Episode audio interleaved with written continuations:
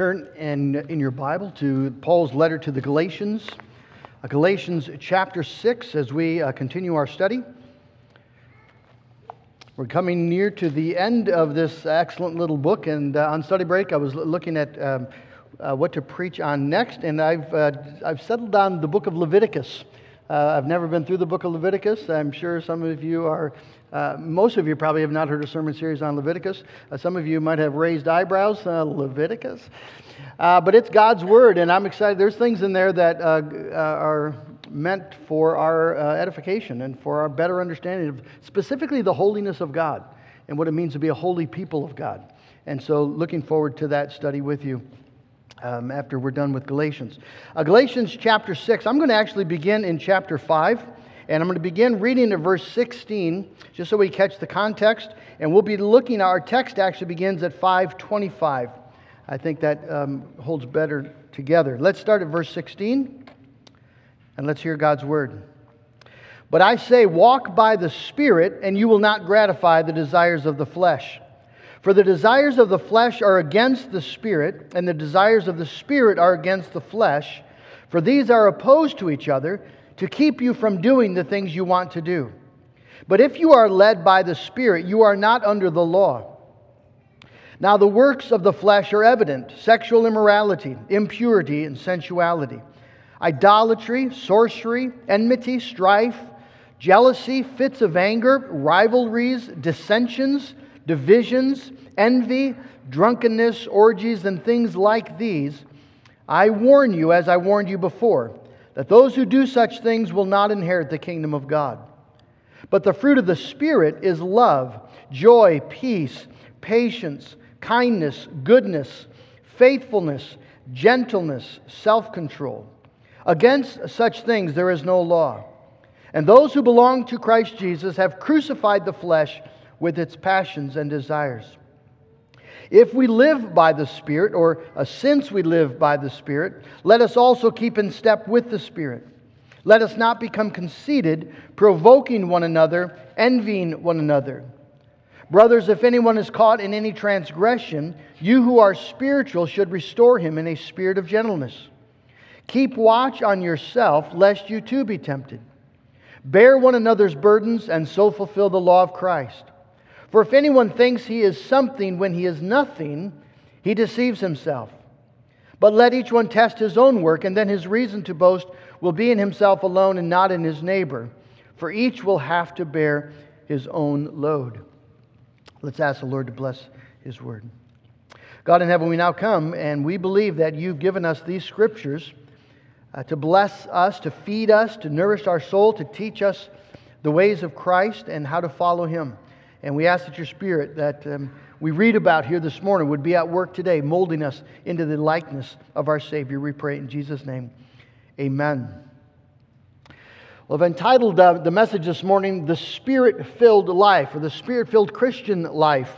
Uh, it's, it's not a term that we are familiar with, that we use that often, though it is very common in charismatic circles. I um, wrote in my pastor's post about a month ago or so about my uh, foray into the, uh, the charismatic world uh, at First Assembly of God. I, I attended there and uh, was going to a Friday night Pentecostal Bible study. And uh, one of the things that struck me most prominently was how uh, often they talked about the Holy Spirit. they talked about the gifts of the Spirit and the baptism of the Spirit and being led by the Spirit uh, it was clear to me that they understood the Christian life uh, to be, uh, in essence, a spirit filled, spirit led, spirit empowered life. And I have to confess that that was a new way of thinking about the Christian life for me. I thought the Christian life is following Jesus and, and uh, believing in Christ, and of course that's true. We just didn't really talk much about um, the Christian life being a life empowered and led by the Holy Spirit. And that's, that's somewhat unfortunate because as I read through the New Testament and, and Paul's letters particularly, uh, it's, it's clear to me that, that Paul thought of the Christian life as a spirit filled, spirit empowered life. Uh, Paul says in verse 25 of our text, we live by the Spirit. We live by the Spirit as Christians. In Romans chapter 8, verse 9, uh, Paul says if anyone does not have the Spirit, he does not belong to Christ. The Christian life is, by definition, a spirit filled, spirit wrought, spirit empowered life. But what does that actually mean? What does it look like? Well, uh, for the charismatic folks, uh, it meant uh, speaking in tongues, uh, experiencing signs and wonders, and having um, deep emotional experiences of God's presence in your life, um, wonderful times of devotion. Um, the primary evidence of the Spirit's presence and work in your life would be personal, emotional, and devotional. Uh, I think we would um, think similarly, at least on that last point there, that if I asked you to describe a deeply spiritual person, or if I would ask you, are you a deeply spiritual person, your thoughts would probably tend towards your devotional life. How often you read your Bible, how meaningful your prayer life is. Uh, we also tend to assume that the, uh, the evidences of a spiritual life are primarily inward and personal and devotional. Well, interesting, that is not how Paul sees it, not how Paul thinks of it. Uh, he would certainly never discount, discount personal devotion. Uh, he wouldn't discount reading scripture and, and being in prayer. He, he calls us to devote ourselves to those things. But those are means of grace which the Spirit uses to help us grow in the Christian life. And for the Apostle Paul, the, the primary evidence of a spirit filled life is not private but public. It's not about how well you do your devotions, but how well you treat people. Uh, there was a sign up on the street on Clyde Park here, maybe you've seen it, um, says, You're only as pretty as how you treat people. Um, you're only as spirit filled as, as how you treat other people. That's what, um, what Paul wants us to understand. Uh, John Stott says, The first and great evidence of being filled with the Spirit is not some private mystical experience of our own, but our practical relationships of love with other people. And so this morning we're going to look then at the principle of the Christian life. Uh, we live by the Spirit.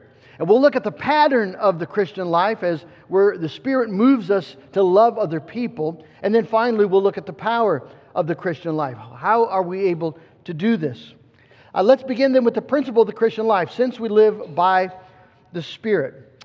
Um, a Christian is a person who has been born again, born from above, born by the Holy Spirit. That's all biblical language to describe how a Christian comes into existence, comes into being.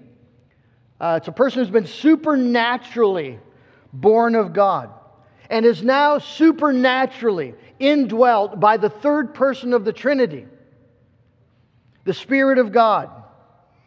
It's, a, it's quite a statement, it's quite a thing to believe. And, and every Christian, then, is a Christian by virtue of the Spirit's work and con- continues in the Christian life because of the Spirit's ongoing ministry.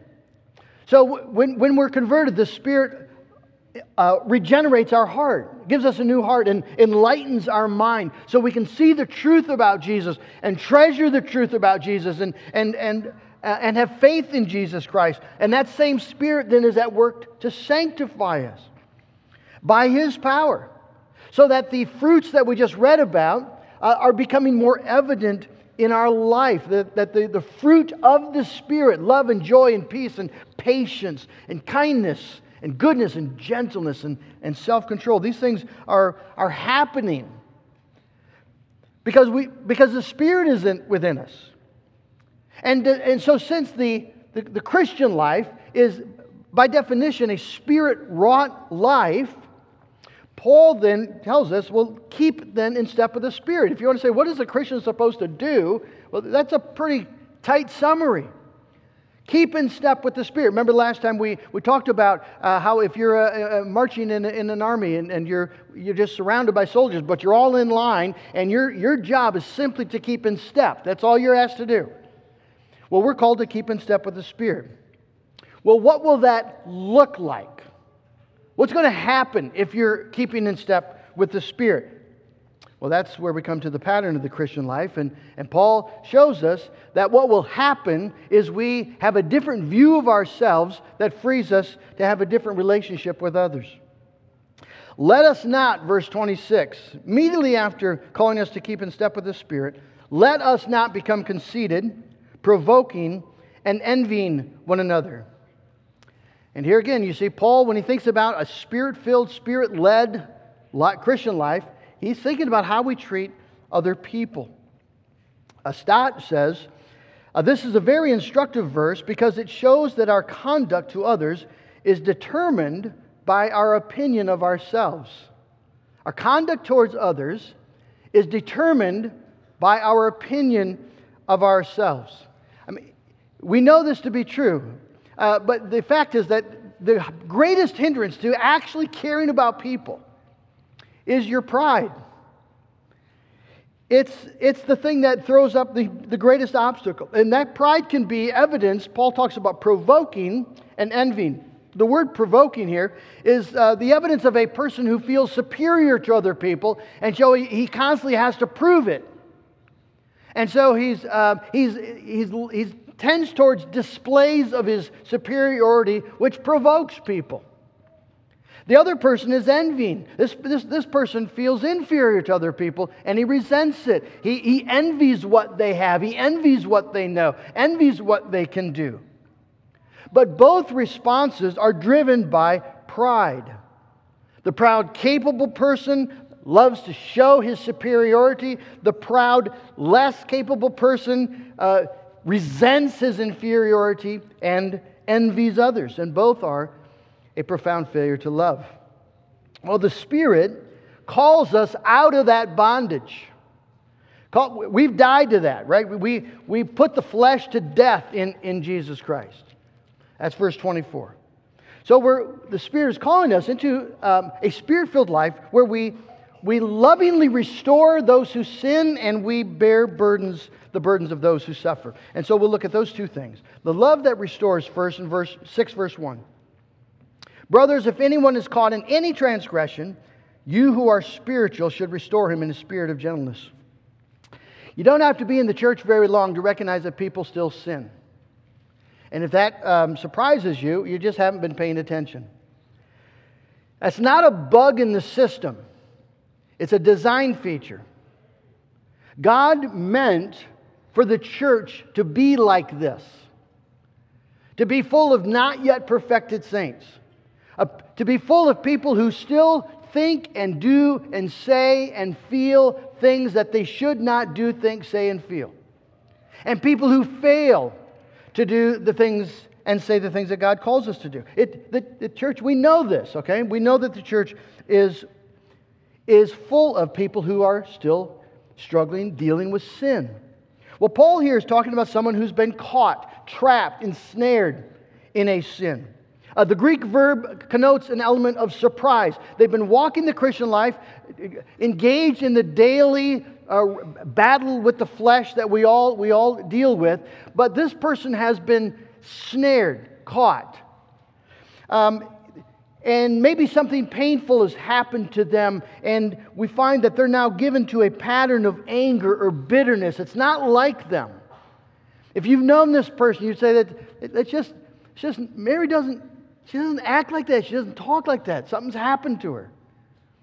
Uh, it can be people who get involved in some form of sexual immorality. They, they have an affair. They get in, into an illegitimate relationship. They, they, they get trapped by pornography. It can be someone who gets uh, snared by drunkenness or by gambling or some habit that undermines their Christian life. And they know it's wrong. It's, it's, it's not, and they never intended to be here.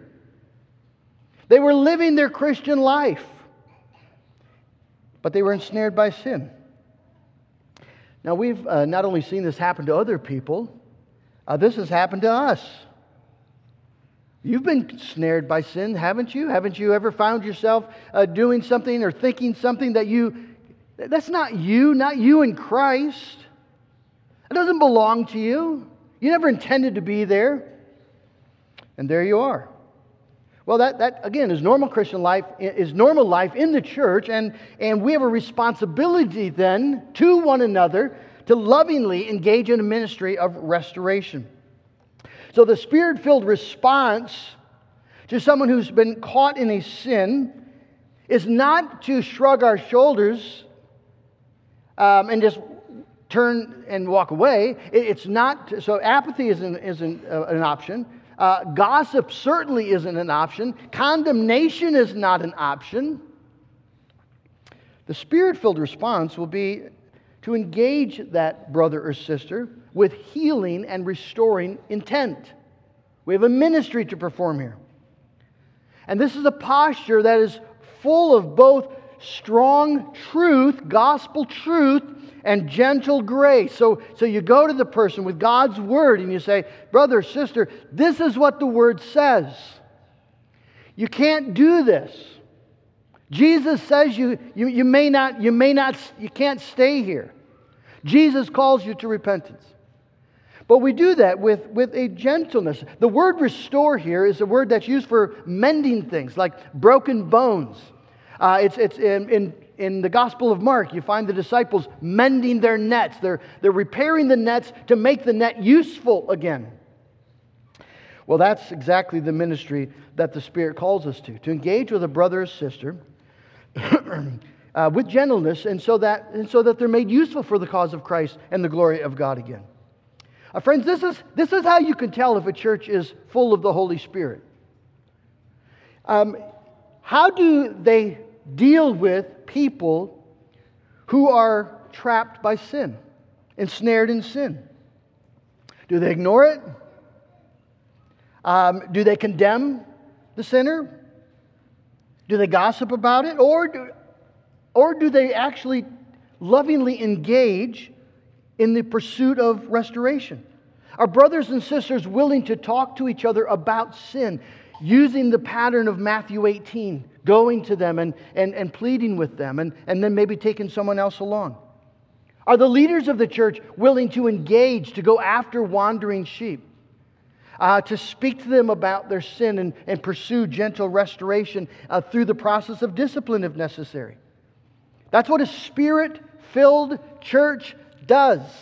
In fact, the, the reformers believe that this ministry is so important, they called it one of the three marks of a true church preaching of the word, the uh, proper administration of sacraments, and church discipline. Uh, the three marks of a true church. Well, that's, uh, uh that's a appropriate biblical uh, weight to put on that ministry. This, Paul emphasizes that this ministry must be done, but it must be done then in gentleness. It's going to be characterized by the gentleness of Jesus Christ himself. I think one of the most endearing aspects of the grace of God is the gentleness of God's grace. The, the Bible's full of, of, of reminders that God is full of compassion and full of mercy, tender mercy. A bruised reed he does not break. He deals so gently with his erring children. Come to me, all you who are weary and heavy laden, and I will give you rest. And take my yoke upon you and learn of me, for I am gentle and humble in heart. That's Jesus. And friend, hasn't Jesus been gentle with you? Hasn't he been gentle, kind? In, the, in, in, in spite of your sin and in dealing with your sin? It just amazes me, uh, you know, so often at the end of the day, I just, Lord, thank you for not dealing with me as my sins deserve today, but dealing with me instead according to your steadfast love and mercy. That's what God promises to do. I think it's magnificent how gentle and gracious and tender Jesus is with us. It's, it's astonishing. And, it's, and, and Jesus calls us then, the Spirit moves us to, to take that same gentleness as we deal with the sins of other people. That's what spiritual people do. And they do it in part because we're cognizant of our own weakness. And So Paul will say, um, Watch yourself, lest you too be tempted. Remember, uh, take heed when you stand, lest you fall. That we're, we're, all, we're all weak. And so we can be sympathetic with the weaknesses of other people. I just want you to just think about how profoundly different the church should be and must be from the world in this. Um, we live in a mocking, shaming culture. that delights to expose the failures of others and demands that people uh, pay for their sins, and yet it offers no forgiveness, no grace, no restoration. There's this, this crazy, uh, or not crazy, there's this profound difference. So the world, in some sense, it, it thinks lightly of, of uh, most sins. Right? If you're sexually immoral, um, the world in, in large part doesn't care unless they can use that to, to, to pin you to the wall. Um, but, but if you're, if you're, uh, if you're greedy, if, you're, if, you if you covet, uh, you envy, uh, you lie, the world thinks lightly of, of, of those sins and yet it loves to mock and shame people when they commit them. The church takes sin very seriously and yet deals with sinners very gently. I was reading an article just this, uh, this week about a, a, young man who decided to become a teacher, and he met with his, his, um, the man who had been his teacher in like the fifth grade. And, he, and uh, were, this man was old and retired now, and he said to him, I just want you to know you're the reason I'm a teacher. And this old man barely remembered this, this, this young man as a student. He said, Well, what, what was it that uh, convinced, what did I do? And the man said, One day uh, in class, so and so came up to you and said that their watch had been stolen. And I stole it. And you made everybody uh, stand up, and we, you got us all in the circle, and you announced that, that somebody, uh, somebody had stolen a watch and you were going to go to every person and you were going to search their pockets looking for the watch. And he, and he said, and so you made everybody get up, and then you made everyone close their eyes. And you went, you went from person to person to person. He said, when you got to me, you, you put your hand down, and there was the watch. And you pulled it out. And then you went, and then you went and sat, and he said, and then you had everybody sit down. And he says, you never, you never said anything. You just said, the watch has been found. And everybody sat down. He says, You never shamed me. You never exposed me. It was the most, it was the most embarrassing, shameful moment of my life at that point. And you, you could have nailed me to the wall. And you were so kind. And I decided that if, if, if I could have that kind of impact in the lives of students, and that's what I want to give my life to. Friends, the, the grace of God is magnified a, a million, million times. He's not shamed us. He could have. He could have just exposed us, justly so. But God has not shamed us. God placed all that shame on His own Son, Jesus Christ. And Jesus bore the shame on our behalf. And in light of that, you see, now we're, we are free to love people gently, tenderly, and to bear their burdens. So bear one another's burdens and so fulfill the law of Christ. I love again what Stott points out. He says, Notice the assumption which lies behind this command, namely that we all have burdens and that God does not mean for us to carry them alone. We all have burdens. We have burdens of sorrow and fear and anxiety and failure and loneliness and sickness and disability. Uh, there are financial burdens and relational burdens, uh, burdens related to work and career. Those are all realities that we face. And God does not mean in the church for us to carry them alone.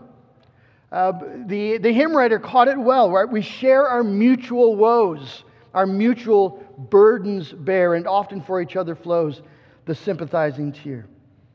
There's a variety of ways we can carry out this ministry. We can promise and, and commit ourselves to praying for one another and letting, letting folks know that. I, it, it is a great encouragement to me uh, when people say, We're praying for your brother Randy. And that, that really matters to me um, because God answers prayer, uses prayer.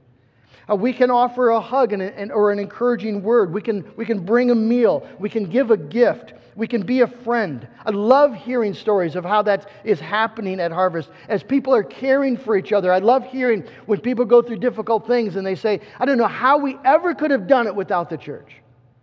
I don't know how people face these things without brothers and sisters around to support and care for them. Let me just, let me just make a quick plug here for our small group ministry.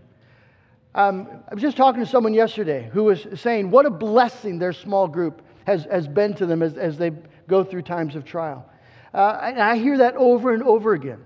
Uh, because they're in small groups, we're forming those, those kinds of relationships where we know each other and can care for each other in very particular ways. If you're not in a small group, I encourage you to join one. If you don't know how to do that, get a hold of, just call the office or talk to Wayne uh, Veenstra and um, uh, or Nikki Vierink, but but take that step. Get get plugged in so people know you and you know others, and you can be carrying out this ministry and be receiving this ministry. And Paul says that as we do that, we're fulfilling the law of Christ. Notice, we're fulfilling the law of Christ. Well, what law is that? Well, he talked about it already in verse 14. You shall love your neighbor as yourself. This is my command, Jesus says in John 15, 12. This is my command that you love one another as I have loved you. That you love one another as I have loved you. Far too often, churches pride themselves on um, their orthodoxy, pride themselves on their maybe um, how rigorously they, they, they, keep certain practices. Christ calls the church um, to make this the banner Jesus has loved us and we love each other intentionally, sacrificially, purposefully. We love each other. We bear burdens of one another. Stott again says it's very impressive that to love our neighbor, to bear one another's burdens, to fulfill the law, those are three equivalent expressions. And he says it shows that to love one another as Christ loved us may lead us not to some heroic, spectacular deed of self sacrifice, but to the much more mundane and unspectacular ministry of burden bearing. I think that's very encouraging. Uh, young mothers, do you feel like your spiritual life is being buried under a load of caring for young children? Well, what if that's exactly what most pleases the Lord? What if that's the evidence of a spirit filled life? That you bear the burdens of being a parent uh, what if, uh, men, what if the sign of the Holy Spirit at work in your life is an increasing willingness to help, to help your wife, to help your children, to help your neighbor, your brother and sister in Christ? That, that the, the Spirit at work in your life will move you to use your time and your abilities to bless other people, to help them. That's, I think that's tremendously encouraging that God is, is deeply pleased with that. Now, how, how are we going to get the power to do this? Because we, you know you and I know me. And by nature, I like to serve myself, and so do you. Well, Paul wraps up here with a um, talking about the power of love. First of all, a sober self assessment, verse 3. If anyone thinks he is something when he is nothing, he deceives himself. That's a great verse. I bet it's not on your fridge. if anyone thinks he is something when he is nothing, he deceives himself. You know, there are people making a lot of money in the Christian church, right? Uh, talking about how amazing you are, how magnificent you are, that God is just thrilled to have you as part of the family. He cannot get over uh, what an incredible being you actually are. That is not in the Bible. It's not in the Bible. When the Bible talks about mankind, it uses images and analogies of transience. We're like a mist in the morning, we're like a dream. We're like uh, the grass that springs up in the morning and by evening it's dead. We're ephemeral, fleeting, transient, made of dust. We're nothing. Now, I mean, in the grand scope of things, the tree in your front yard is going to outlive you. We are fleeting. Yes, we are image bearers, but we're rebellious image bearers. Right? We've rebelled against our Maker. So Calvin says we have nothing to, of our own to boast about, but are destitute of every good thing. And so, if there's anything good in us, it's only because of Jesus, only because of what he accomplished for us. And there is a wonderful freedom in accepting that truth. You see, we are nothings who've been infinitely loved. We are nothings who've been eternally and infinitely loved. And now we are free to love others as God has loved us. And Paul then calls us to that in verses 4 and 5. Let each one test his own work, and then his reason to boast will be in himself alone and not in his neighbor. For each will have to bear his own load. Now, that sounds like it contradicts what we just read about bearing each other's burdens. Note there's two different words in the Greek here burden and load. Uh, burden is the heavy thing that's pressing down on you. Load, uh, it's like a backpack. This is what Jesus says My yoke is easy and my burden is light. This is the calling of a Christian. And Paul is simply saying that we have a calling in Christ to love each other, to bear each other's burdens, to walk with each other. And the way that happens again is by recognizing how nothing we actually are, and yet how loved we are in Jesus Christ. Remember, Paul says, The life I live in the flesh, I live by faith in the Son of God who loved me and gave himself for me. Had a, just a, a, reminder of that this past week in high school theology class, where we're talking about the doctrine of, uh, of election. And we listened, we watched a short video by John Piper where he asked the question why is unconditional election good news? Why is unconditional election, the fact that God chose us before the foundation of the world, um, for no reason in us whatsoever. Why is that good news? And he gave four reasons. One is this no one can say, I have sinned too much to be elect. No one can say, I've sinned too much to be elect. He says, Imagine you're in a counseling situation with, with an unbeliever and you explain the gospel to him, and he, and he says, well, that sounds like good news for you, but you do not know what I've done. You know, that might, be, that might work for all the squeaky clean people in your church. But you have no idea of the life I've lived and the things that I've done. It could not work for me. And Piper says, if someone would say that to me, I'd, I'd get up from my desk and I'd, I'd walk around, I'd grab him by the collar, and I'd say, Don't you ever say that. Who are you to say whom God can choose? When he reserves that right for himself. Don't, don't say that there's a, there's a list of sins. There's no list of sins. I don't care if it's 10,000 miles long that you can put up against unconditionality. He chose you before the foundation of the world because He decided to. There was nothing in you before you had done anything good or evil. Why? Why did He choose you? Just look around the world today 7 billion people. Why did he choose you? To give you everlasting life, to rescue you from the wrath of God that you deserve.